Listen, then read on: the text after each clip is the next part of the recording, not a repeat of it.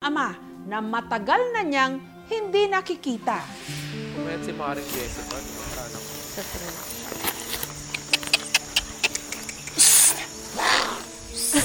Marami ang katulad niya sa Pilipinas. Mga batang nasasabak sa maagang pagtatrabaho.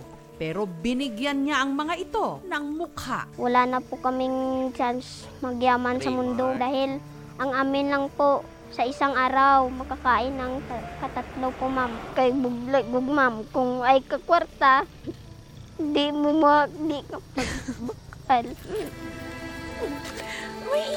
Si Raymark, ang sampung taong gulang na bata mula sa Sultan Kudarat na nag-aararo na sa kanyang murang edad. Hindi ko na po kaya. Tulungan niyo po ako. Hindi ko na po kaya. Maliit pa ako. Gan- ganito na ang trabaho ko. Pagkaere ng kanyang istorya, dumagsa ang tulong. Ito lang ang matulong namin kahit konti. Pagpasensyahan mo na. Huwag niyo pong sabihin na maliit ka pero sa amin. Malaki na po ito.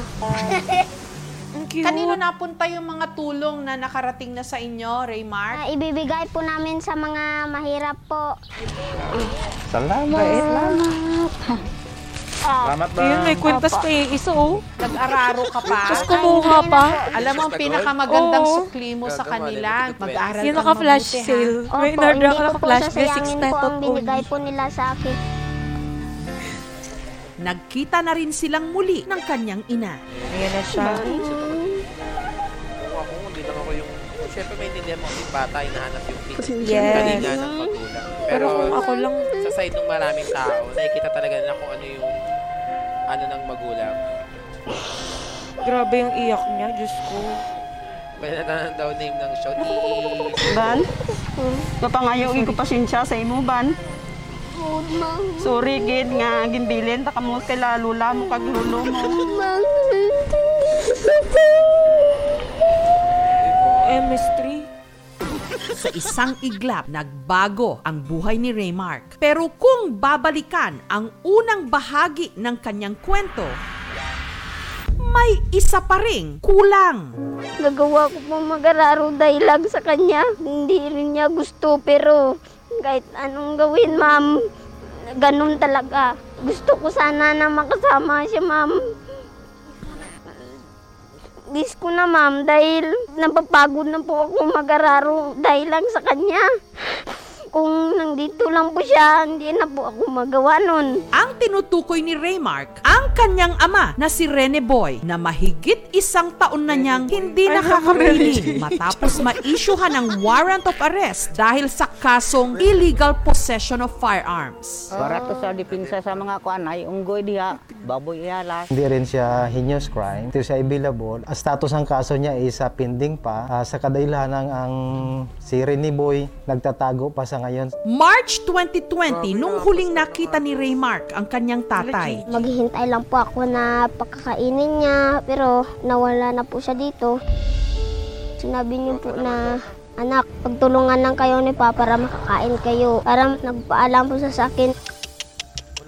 Ito raw ang nagturo sa kanya na mag-araro. Nanonood po kay Papa na kung paano po gawin. Sinusubok-subukan ko na rin. Kung ano-anong balita ang kumakalat tungkol kay Rene Boy, pero para kay Raymark, ito pa rin ang kanyang ama. Miss na miss na rin po dahil sa ibang bata po naglalambing po sila ng kanilang tatay po. Ako po ay nanonood na lang po. Parang pinipil ko na po na parang nagyayaka po sa akin aking tatay. Hanggang nito lang lunes, si Rene Boy sumuko na sa mga otoridad.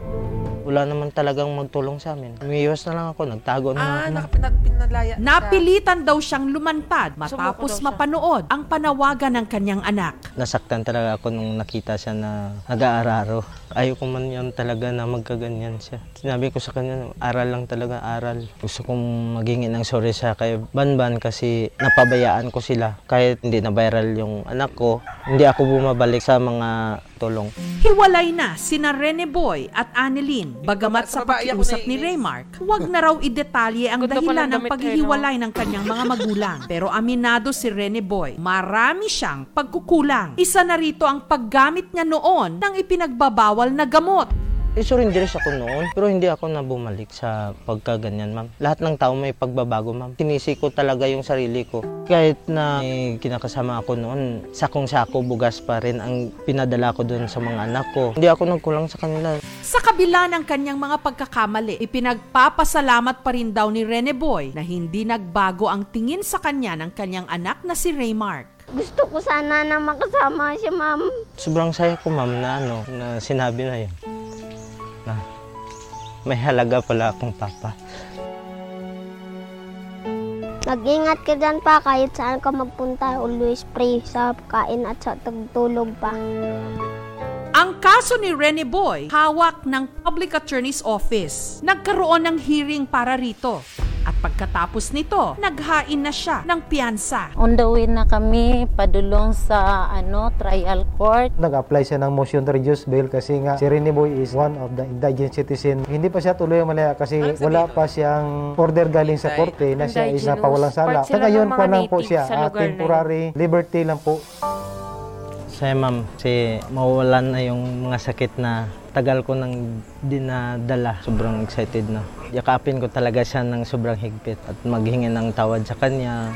Matapos magnegatibo sa swab o PCR test, Nito lang Miyerkules, umuwi na si Rene Boy para makita ang kanyang mga Silvana anak. Nung mga sandaling yon, kasama ni Raymark si Lolo Rudy at ang dalawa niyang kapatid. Ikaw, Raymark, anong masasabi mo sa papa mo kung nanonood siya ngayon? Hmm, Ayun na. Sana makauwi na siya. Walang kamalay-malay na nasa likod na pala nila ang kanilang matagal nang hinahanap. Mark, tingin ka. Nagulat yung bata, ginanon niya muna.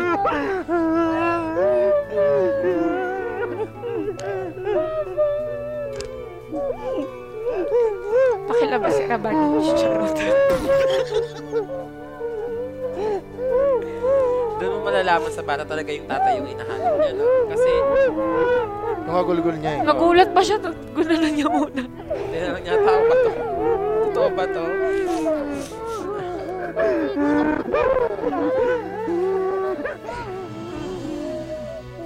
Nagkakuuto. Charot. Parang hindi ganun ka-emotional sa nanay. Eh. Oo. Pati yung dalawang katabing bata nasa nanay.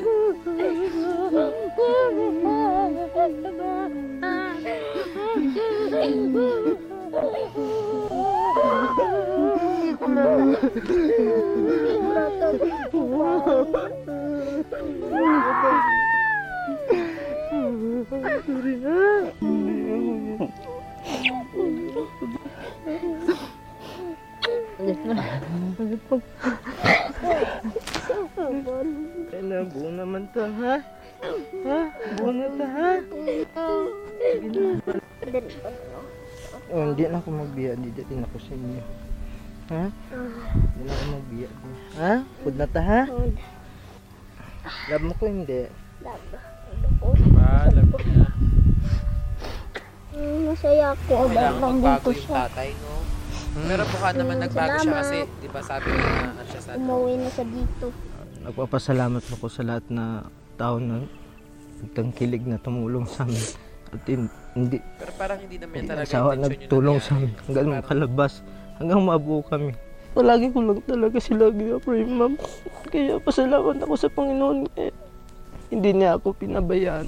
Pang salamat. Kaya sa matagal na panahon na wala ako, hindi mo Taon pinabayaan nawala, di ba? yung mga anak.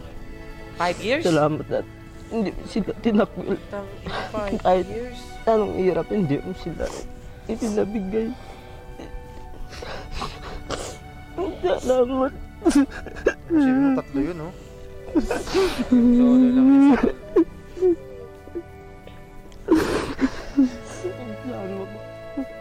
Noy, ma- mabuti kay nakauwi ka na. Mabuon rin po ang pamilya mo at saka tayo rin po. Happy po talaga. Dito po siya. I love you.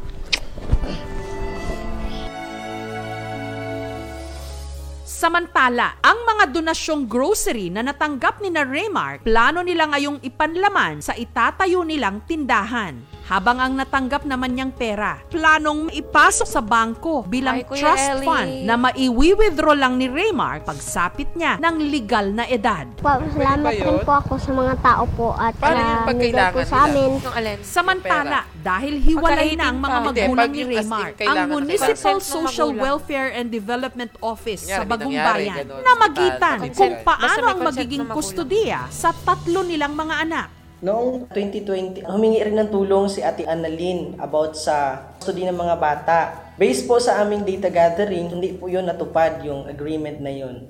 Ang aming opisina ay willing naman po mag-conduct ng another case conference para ma-revisit at malaman po natin kung anong mga naging problema at mga hindering factors kung bakit hindi nila natupad yung kanilang previous agreement. Magkandak po tayo ng parenting capability assessment. This report will be our basis po Wala. para malaman Dapat po sa natin tatay. kung sino po ba ang fit no na pwedeng no Kasi may mag-alaga pamilya sa yung mga bata. nanay eh. Malay kung anong dapat na gawin namin para sa isa't isa. Ay, yung pagkasunduan namin na depende sa mga bata. Depende.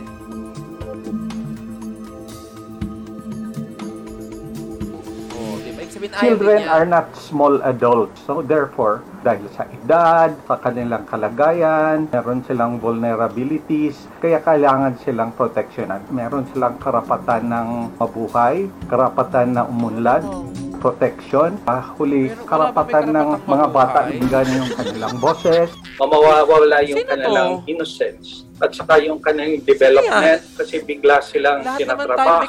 Bigyan natin ng eh. pagkakataon ng mga bata mag-enjoy ng kanilang childhood. Kailangan tulong-tulong ang gobyerno, ang mga Sino NGOs, para tingnan talaga natin kung ano pa yung pwede natin magawa para sa mga bata kasi alam natin na sila talaga yung pag-asa ng bansa.